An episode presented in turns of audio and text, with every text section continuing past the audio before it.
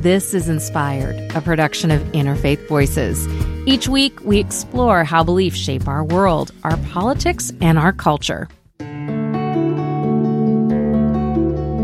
In some faith communities, certain rituals can only be performed in special places, off limits to outsiders. But sometimes the doors are opened. Good morning. We are so pleased to have you here with us today. My name is Ann Golightly. I've been asked to be the MC, and we are here for a very special press conference and tour of the Washington, D.C. Temple of the Church of Jesus Christ of Latter day Saints. We have been waiting so long for this opportunity, and we're so glad that you are here with us. The Washington, D.C. Temple of the Church of Jesus Christ of Latter day Saints has been closed to the public since it was dedicated as a sacred space in 1974.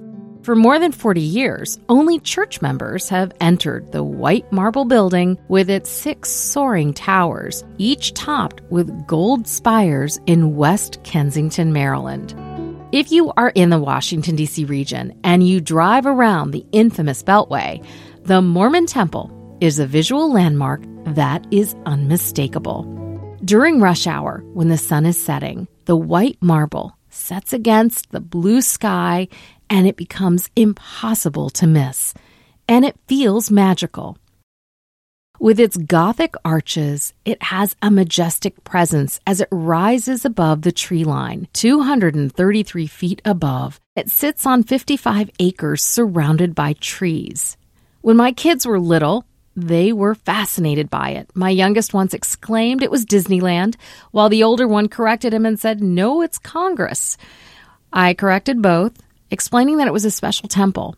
And then, like kids, they had questions. Most I couldn't answer. That is, until last week. This media day is set aside as sort of our first kickoff to a public open house of a building that's been closed for over 50 years to the public. Everyone that has an interest to come see the inside of this building, this special holy house of God, has that opportunity. For the last four years, the DC Temple has undergone a massive renovation taking it out of commission as a sacred space. But now the work is complete, and the big bronze double doors are open to the public until June 11th. In the fall, the temple will be rededicated and once again open only to church members. Earlier this month, before the public open house, the DC Temple welcomed reporters for a tour. On a drizzly and overcast day, the parking lot was filled to capacity. Our producer, Kevin McCarthy, and I joined media colleagues assembled.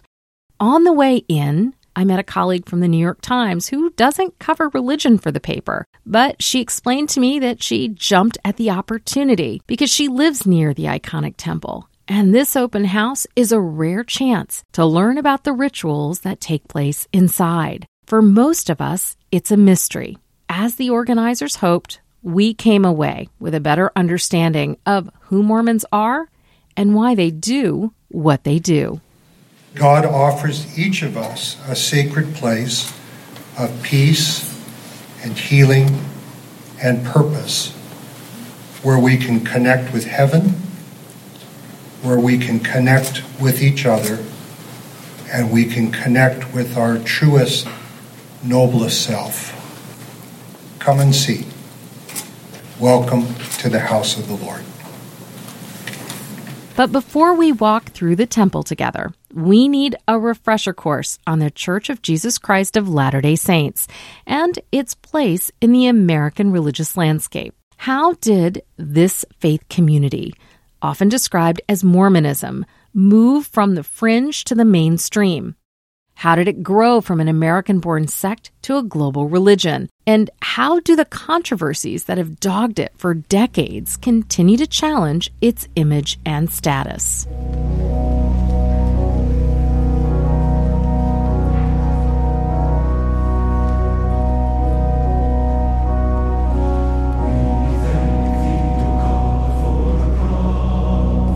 By historical standards, the LDS Church is young.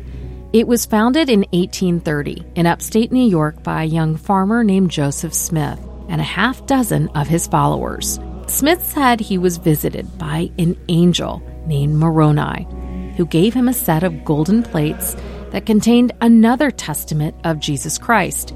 The angel told him this testament would restore the true church. Using two transparent stones left with the plates, Smith set about translating them into what would become the Book of Mormon.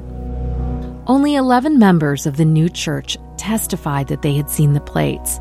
Smith claimed he returned them to Moroni after the translation was done. They have never been seen again.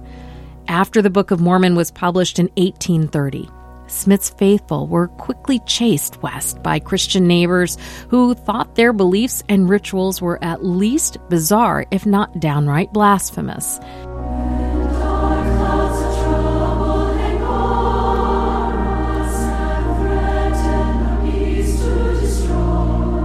They constructed their first temple in Kirtland, Ohio, and dedicated it in 1836.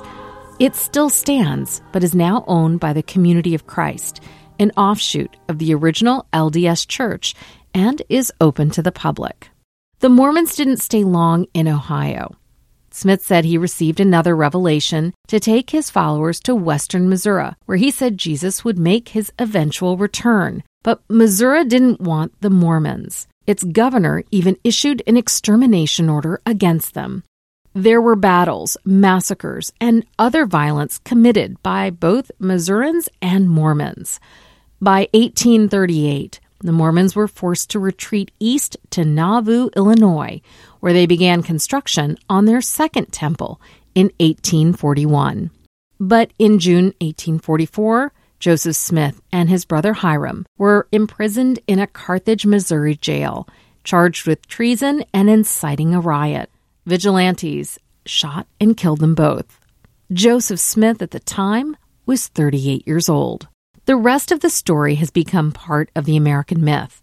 A new leader, Brigham Young, led the shattered Mormons out of Nauvoo and the Midwest, across the Great Plains, and into what was then the Utah Territory.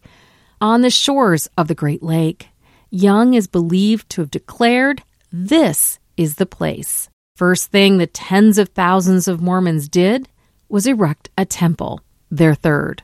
The Salt Lake City Temple was dedicated in 1850. Today, there are 282 temples around the world serving 16 million church members. The US and Canada have the most temples, followed by South America. There are temples scattered across Central and Southern Africa, across Europe, India, and the Far East. 170 have been dedicated and are only open to church members, and another 49 are under construction. It is the church's practice to open a temple to the public for a few weeks prior to its dedication. So, the chance to enter the DC temple after its renovation and before its rededication is rare.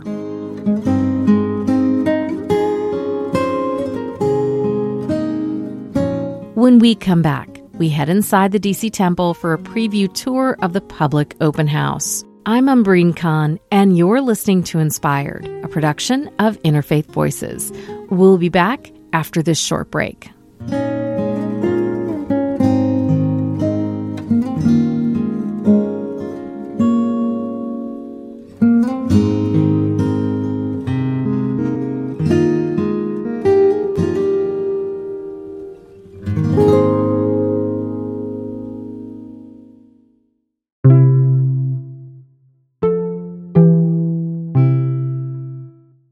Friends. I hope you're enjoying the show so far.